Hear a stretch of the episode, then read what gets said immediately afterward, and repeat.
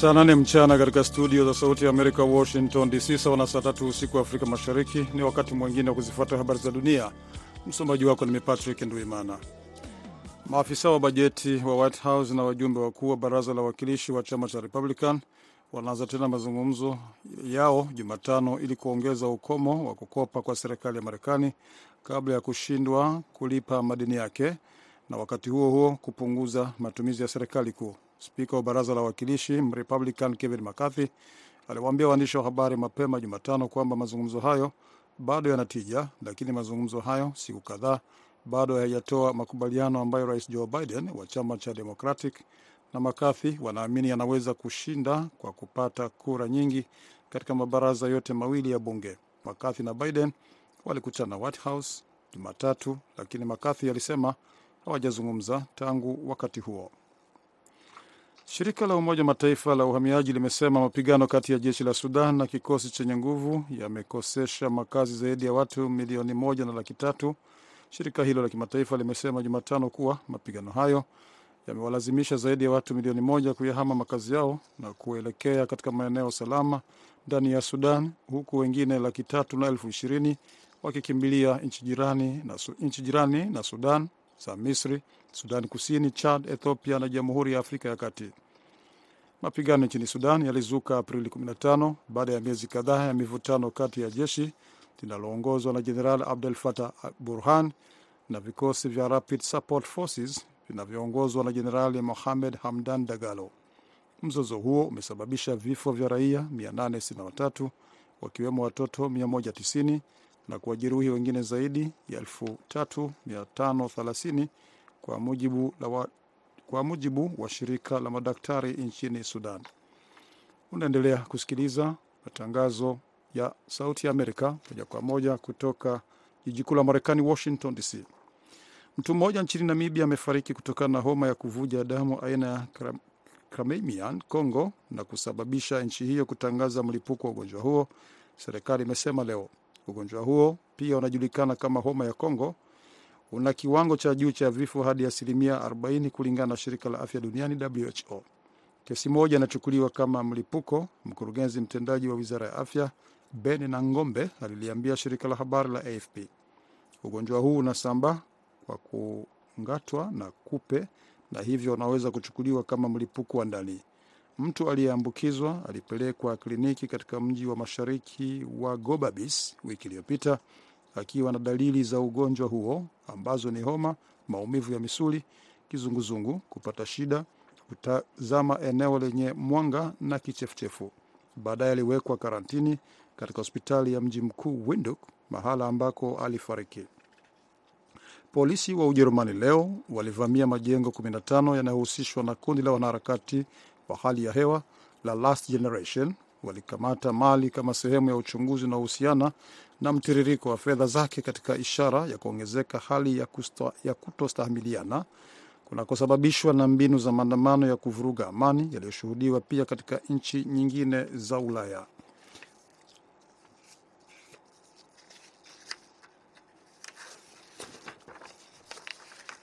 Wanachama wa kundi hilo mara kwa mara wamefunga barabara kote nchini Ujerumani katika juhudi za kuishinikiza serikali kuchukua hatua kali zaidi dhidi ya mabadiliko ya tabia nchi. Katika wiki za hivi karibuni wamesababisha msongamano wa magari yaliyosimama takriban kila siku mjini Berlin, wakikusanyika kwenye njia panda zenye shughuli nyingi pamoja na kwenye barabara kuu. Katika kipindi cha mwaka mmoja uliopita, pia wamelenga kazi mbalimbali mbali za sanaa pamoja na maonyesho. Waziri mkuu wa Rusia Mikhail Mishustin aliyetembelea China amepongeza uhusiano wa nchi yake na China, akisema uhusiano uko katika kiwango cha juu ambacho hakijawahi kutokea. Mishustin alitoa kauli hiyo wakati wa mkutano wa Jumatano mjini Beijing na waziri mkuu wa China Li Jiang. Mishustin pia alikutana na rais Xi Jinping na ripoti zinasema Xi alitoa msaada wa Beijing kwa maslahi ya msingi ya Moscow. Mwisho wa habari za dunia. Hapa studio mnaendelea naye Sande Shomari katika kipindi cha Kwa Undani. Patrick Nduimana na wageni ikiwatakia usiku mwema.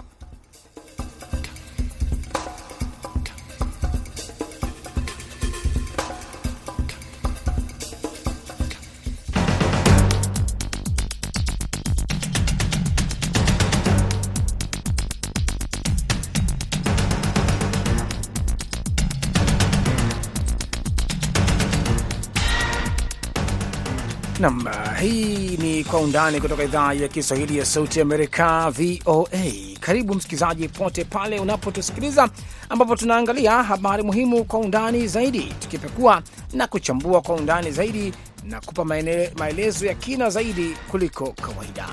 Na leo basi, katika sehemu ya kwanza ya Kwa Undani tutamulika familia moja kutoka nchini Kenya inajiandaa kuelekea Jamhuri ya Kidemokrasia ya Kongo kukata rufaa dhidi ya hukumu ya kifo inayomkabili mtoto wao wa kiume aliyekutwa na hatia ya kumuua mwanajeshi wa Kongo. Lakini pia katika sehemu ya pili tutaangalia mganga mkuu wa Marekani ashauri kwamba utafiti uliofanywa na Marekani hivi karibuni unabainisha kuwa ingawa kuna manufaa fulani katika matumizi ya mitandao ya kijamii, lakini pia huleta athari kubwa kwa madhara na kwa watoto. Je, kwa upande wa Afrika hali ikoje? Basi kuletea haya, ungana nami Sandey Shomari.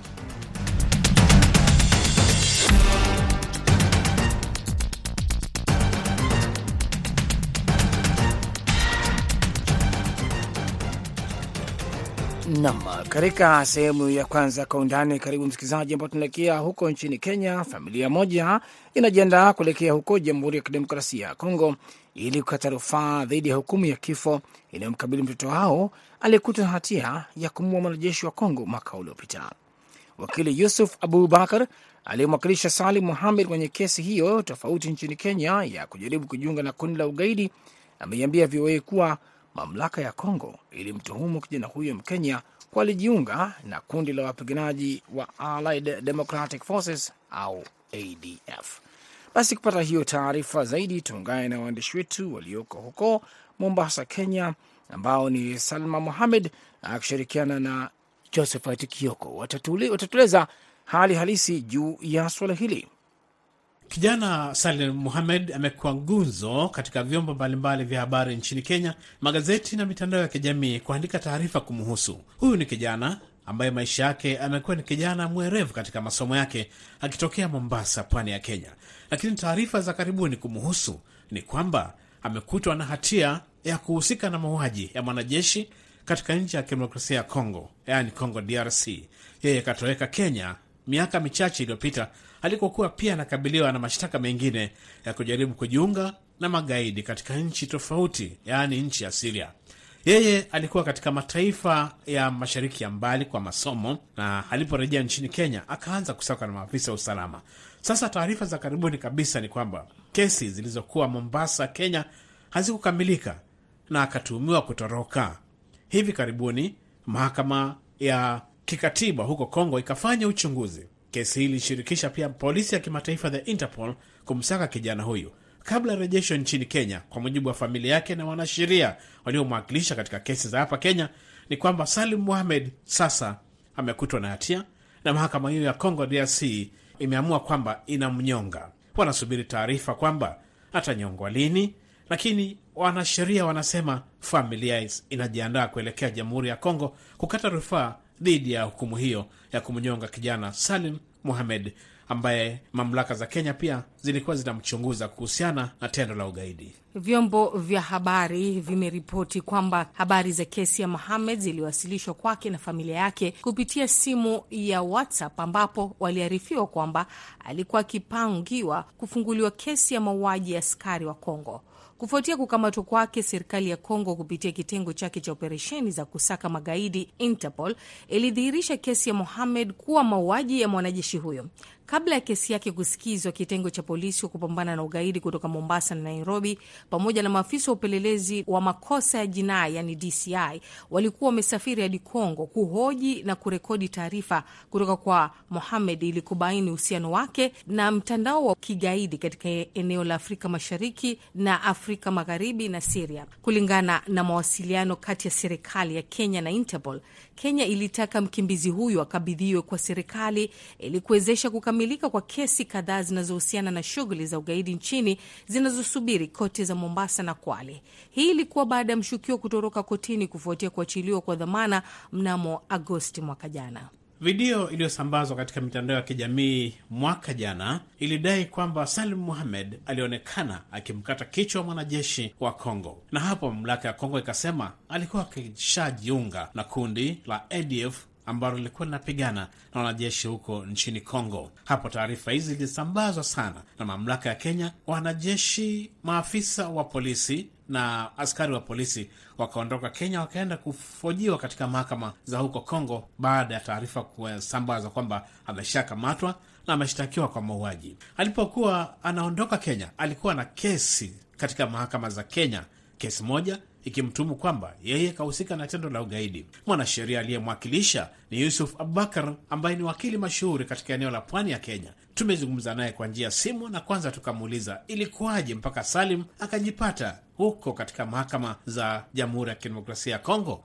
Eh, Salim Mohamed alikuwa na kesi mahakama ya Mombasa, na moja ya mashtaka ni kwamba anatuhumiwa kujihusisha na vitendo vya kigaidi. Sasa katikati ya kesi eh, Salim alitoweka, alipotea, alipotea ikawa uh, babake na kesi yake ambayo alikuwa wamepotea bond, ikabidi wapige ripoti wamtafute. Eh, baadaye ikadhihirika kwamba alikamatwa uh, DRC Congo, ameenda DRC Congo.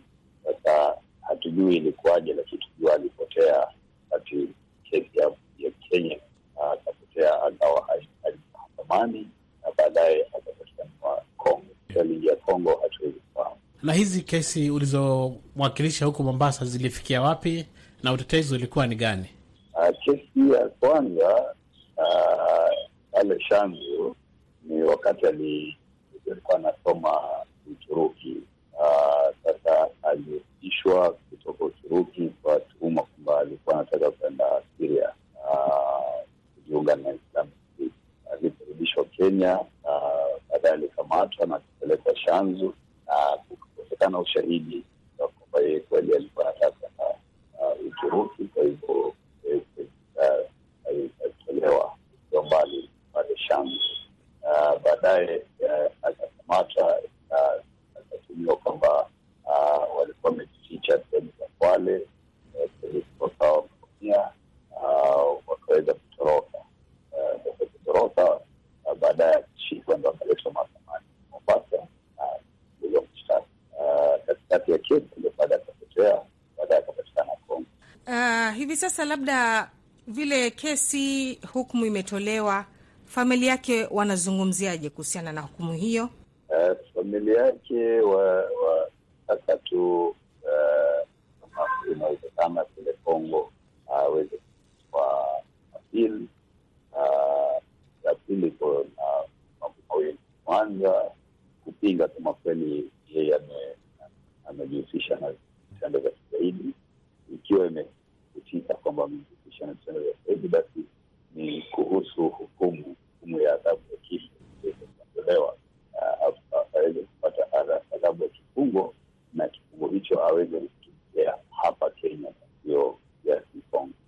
Magazeti ya Kenya yamechapisha kwamba tayari amehukumiwa kifo na mahakama za Kongo.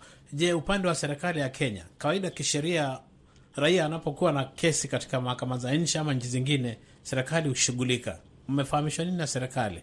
Tumefuatilia na, serikali kabla hata hukumu uh, haijatoka. Uh, tuliweza kuenda kwa uh, foreign office uh, foreign affairs tukawajulisha, tukataka serikali iweze kutumia uh, awe extradited aletwe Kenya aweze kushtakiwa na wa Kenya, lakini serikali haikuweza kufuatilia. Inaonekana kwamba serikali ilikuwa inataka serikali ya Kongo imshtaki na inahukumu. Wakili wake Mohamed huyo Yusuf Abubakar. Taarifa za vyombo vya habari zinasema zaidi kwamba wachunguzi wanaamini kuwa kabla ya kukamatwa kwake Mohamed alikuwa na muda mfupi nchini Msumbiji ambako alipigania na ISIS. Mapema mwaka 2017 alikamatwa akijaribu kuvuka kuelekea Siria alipokuwa mwanafunzi katika chuo kikuu cha Istanbul Kultur. Baadaye alifukuzwa na nchi hiyo baada ya kupewa ilani ya kuzuiwa kuregea nchi hiyo. Mshukiwa mwingine wa, wa ugaidi Alfan Juma ambaye polisi wanasema ni mshirika wa karibu wa Mohamed alikamatwa mnamo Disemba mwaka 2018 huko mpakani mwa Kenya na Somalia, eneo la Elwak, alipokuwa akijaribu kuvuka kuelekea nchini Somalia. Alipelekwa mahakamani na kuachiliwa kwa dhamana kutoka gereza la Shimo la Tewa hapa Mombasa mwaka huo, lakini hakutokea tena mahakamani, na polisi wanasema alitoroka kujiunga na ISCAP nchini Congo, ambayo ndio kundi la ADF. Jinsi vyombo vya habari viliripoti kesi ya kijana huyu na hata wanafunzi wenzake waliosoma naye katika chuo kimoja hapa mjini Mombasa walisema alikuwa ni kijana mpole. Alipofanya mtihani wa kitaifa mwaka 2014 alipata alama ya A na kumwezesha kujiunga na chuo kikuu, ndipo akasafiri na kwa niaba ya familia yake kusomea katika taifa alilotajwa hapo katika vyombo vya habari. Sasa basi wakati watu wakizungumza kuhusu mashtaka yanayomkabili na kwamba amehukumiwa kinyongo katika nchi hiyo, viongozi nao mbalimbali wamekuwa wakijadili hili. Hata kesi ya ugaidi na usalama imejadiliwa katika bunge la kitaifa. Viongozi mbalimbali wanahoji ni kwa nini wazazi wanawaachilia watoto namna hii. Wengi wanasema malezi. Mishi Mboko ni mbunge wa kitaifa hapa mjini Mombasa na hapa anazungumza na wazazi wenzake. Kuna makundi madogo madogo ya uhalifu ambayo ina watoto wadogo wachanga sana kuanzia miaka kumi, miaka kumi na mbili, kumi na tano hadi kumi na nane na makundi haya ni makundi ambayo yamejiunga, makundi ambayo yanatumia madawa ya kulevya na ni makundi ambayo yamekuwa yakihatarisha usalama wa wananchi. Lakini je, sisi kama wazazi tumejiuliza kwa nini watoto wetu wadogo wameingia katika makundi haya? Na je, ni swala gani ama na njia gani ambazo tunafanya kama wazazi kuhakikisha ya kwamba tumewaepusha watoto wetu? Kuna haja kubwa sana ya kinamama kutoa mchango wao kidhati katika kupigana na janga hili la kupambana na mambo ya ugaidi na mambo ya kuingia katika makundi haramu, kwa sababu hivi sasa limekuwa ni janga kubwa sana.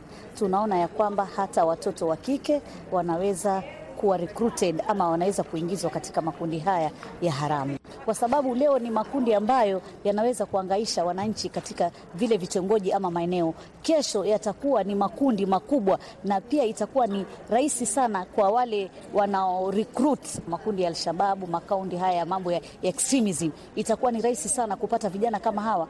Kwa hivyo mimi nataka kusema lazima tutafute suluhisho, na suluhisho pengine halitakuwa ya kwamba pengine vijana hawa wakionekana wapigwe marisasi.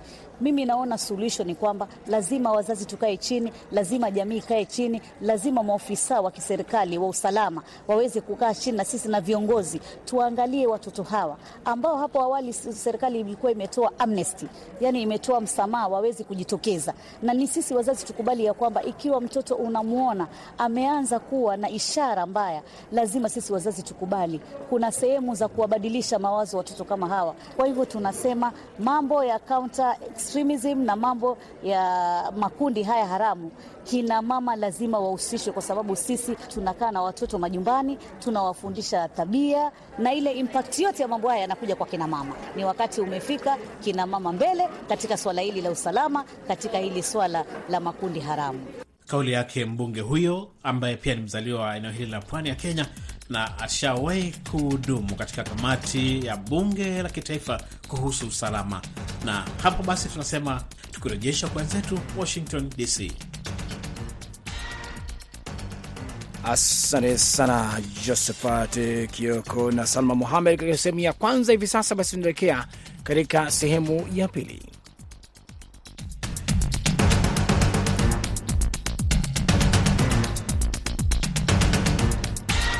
Karibu katika sehemu ya pili ya Kwa Undani, msikilizaji. Na katika sehemu hii, kulingana na taasisi ya saikolojia ya watoto na vijana Marekani, asilimia 90 ya vijana walio umri wa miaka 13 hadi 17 wanatumia mitandao ya kijamii, na vijana wapo kwenye mitandao kwa wastani wa muda wa saa tisa kwa siku, bila kujumuisha muda wanaotumia kufanya kazi za nyumbani. Kwa kuzingatia muda mwingi ambao vijana hutumia kwenye majukwaa ya mitandao ya kijamii inafaa kujiuliza ikiwa matumizi haya yana uhusiano wote na ustawi wao wa kiakili. Sasa basi, ukiacha hapa Marekani, hata barani Afrika kuna matatizo kama haya ya matumizi ya mitandao ya kijamii kwa watoto, ingawa hakuna utafiti uliotolewa. Daktari Raymond Mgeni ambaye ni mtaalamu wa masuala ya afya ya akili anaeleza uzoefu wake katika kazi zake za kila siku na hali ya matatizo haya ya matumizi ya mitandao na athari kwa watoto. Tunapata visa ndiyo. Uh, kwa mfano tunakumbana na changamoto ya vijana ambao wanakuja katika umri kama huo, na sasa unakuta kuanzia miaka kumi na tano na kuendelea, ambao wameweza kuiga baadhi ya tabia ambazo zimekuwa zikionekana katika mitandao ya kijamii, na hapa tunagusia wengine wanajifunza tabia hizi, kwa mfano utazamaji wa picha za utupu. E, kwa hiyo mwingine anaweza akawa ameshapata tabia ya uraibu wa kutazama picha hizo, na anakuja tunamuona katika changamoto hiyo kwamba ameshaingia katika hali za msongo wa mawazo, anapata upweke, ana thamani yake ile ana imeshuka. Ni kwa sababu tu ya uwepo wa mitandao ya kijamii ambapo kwa namna moja ama nyingine mtoto aliweza kujihusisha nayo akiwa katika umri mdogo wa kushindwa ku, kujua uhalisia wa kitu ni upi. Kwa hiyo tunakumbana kesi kama hiyo hasa kwenye upande wa namna hiyo. E, lakini kundi lingine ni kwamba wanapata hali za wasiwasi e, hasa wanapokuwa wanaangalia kinachoonyeshwa mitandaoni na uhalisia wao, kwamba hapa inagusia zaidi kwamba wanajenga matarajio makubwa sana ambao ni tofauti na uhalisia. Uh, so wanapokuwa wanashindwa kufikia au matarajio makubwa eh, labda pengine wanapenda kuona mtu anavyovaa, wengine kwa umri huo, aina za simu walizonazo. Kwa hiyo wengine wanapata pia hali tu za wasiwasi na kujikuta wanapata katika hali ya msongo wa mawazo kwa kuwepo katika majukwaa ya mitandao ya kijamii.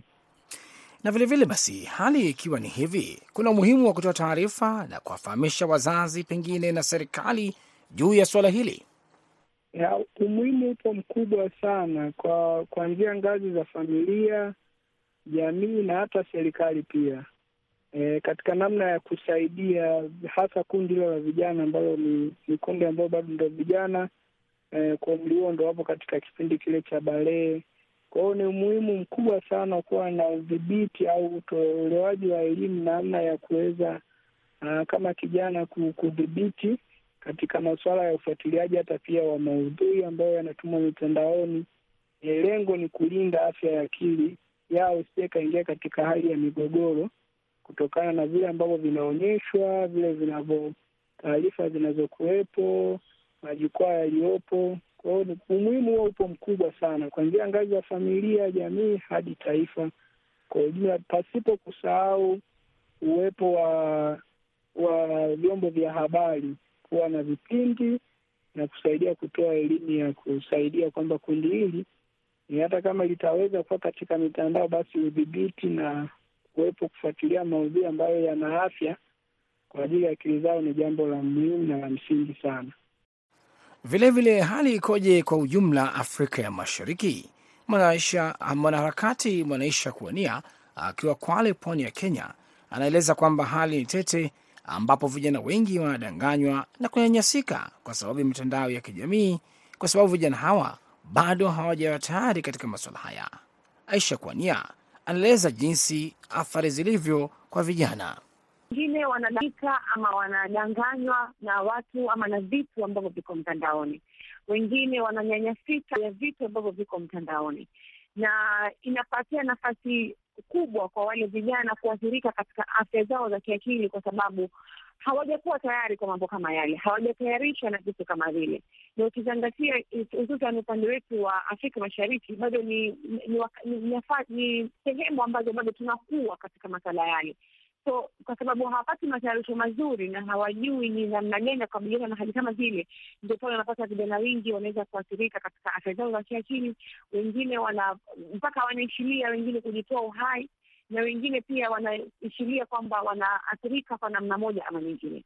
Kwa hivyo vitu ambavyo baadhi ambavyo unaviona ambavyo vinaendelea katika mitandao sasa. Hii ni swala ambayo tayari imeshaonekana, lakini tunaona vijana hata watoto wadogo mpaka miaka kumi na nne kumi na tano ambao hawajaanza kazi, wako manyumbani, wanatumia sana mitandao ya kijamii, lakini wanatumia pia wakisaidiwa na wazazi wao eh, kwa sababu hawa hawawezi kupata vifaa vya kutumia bila kuwa na wazazi wa kuwasaidia kuvipata vifaa hivi. Kwa hiyo pengine, labda kwa wewe unayeona kwamba mtoto ameshaingia kwenye tatizo hili, kitu ambacho ungeshauri kwanza ni mzazi ama yule mtu ambaye ni mkubwa ambaye anamwingiza mtoto kwenye mtandao ama anamwingiza kijana kwenye mtandao. Wewe mwenyewe binafsi unaujua mtandao kwa kiwango gani? ni vipi ambavyo unajua unaweza kumkinga mtoto wako ama kijana yule katika matumizi ya mtandao. Ikiwa unaingiza mtoto katika mtandao wakati wewe mwenyewe binafsi haujui namna ya kujikinga katika yale mambo ambayo yanapatikana kwenye mtandao, kuna vitu tofauti tofauti ambavyo tunaweza kufanya. Siku hizi kuna uh, site ambazo unaweza kuziblock ama kumeweza kumsaidia ile mtoto asiweze kuzifikia, na pia unaweza kumwongoza vipi. Umempatia mtoto mtandao ama umemweka mtoto katika mtandao uko wapi wewe wakati yeye anaotumia ule mtandao? Kwa sababu ina, ina, inafaa kabisa wakati mtoto yule anapotumia mtandao, wewe kama mtu mzima ambaye umemwingiza ama umempatia uh, nafasi ile, huwe uko pale katika kuenda naye ile safari ambayo inatumia, anatumia katika mtandao. Huwezi jua ni kitu gani ambacho kinatokea kina, kina. Kwa hivyo tunafaa kwanza sisi wenyewe ambao ni watu wazima tuwe wanauelewa mzuri wa mtandao tuwe tuna ufahamu mzuri wa kwamba mtoto wangu anapoingia ama kijana ninapomruhusu kutumia mtandao, nitamwelekeza vipi ili ya kwamba asifikie mahali ambapo ataweza kuumia ama kumia Na matayarisho, usiingize tu mtoto katika mtandao, kijana katika mtandao, hujamtayarisha yale mambo ambayo yanapatikana kwenye mtandao na wewe mwenyewe ni uweze pia kujua kwamba yule mtoto ambao unamweka pale kwenye mtandao unamtayarisha katika ama unamweka katika paruanja mahali ambapo anaweza kuathirika kwa namna moja nyingine. Naam, na pamoja na kuwepo kiasi kubwa kwa matumizi haya, wazazi wana nafasi yao. Je, kwa upande huo wazazi nafasi yao ikoje na kitu gani ambacho wanaweza kufanya?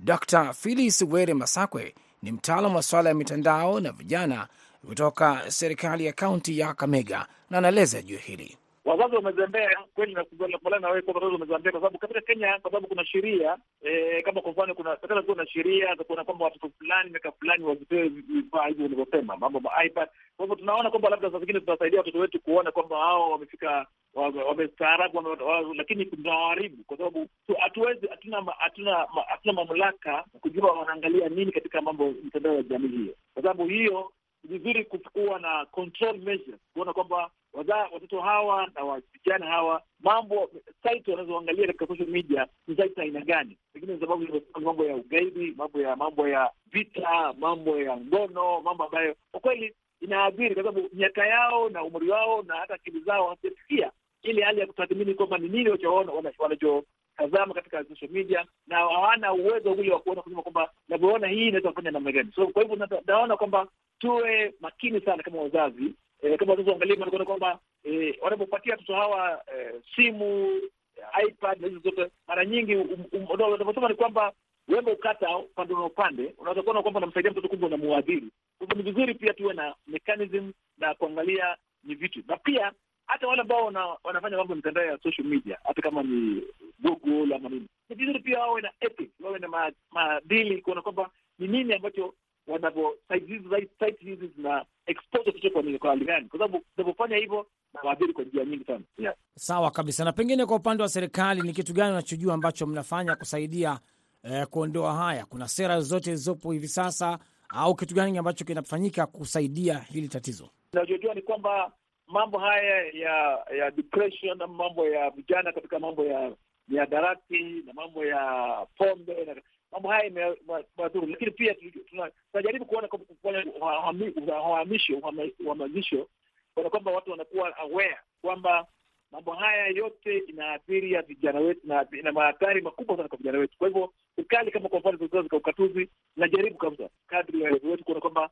vijana wanapatiwa uh, tunajaribu kuona kwamba vijana hao wengi wanapatiwa uhamasisho wa kuwaelewa kwamba vinavyoona vitu hivi pia vina vina athari uh, zake, na pia ningetaka kuomba serikali kuu katika mambo ya ICT na mambo mambo ya hii yote ya utandawazi, globalization, tuwe makini sana kuona kwamba hatuwezi, kwa sababu vijana ndio ndio heritage kubwa, yani rasilimali kubwa ya nchi.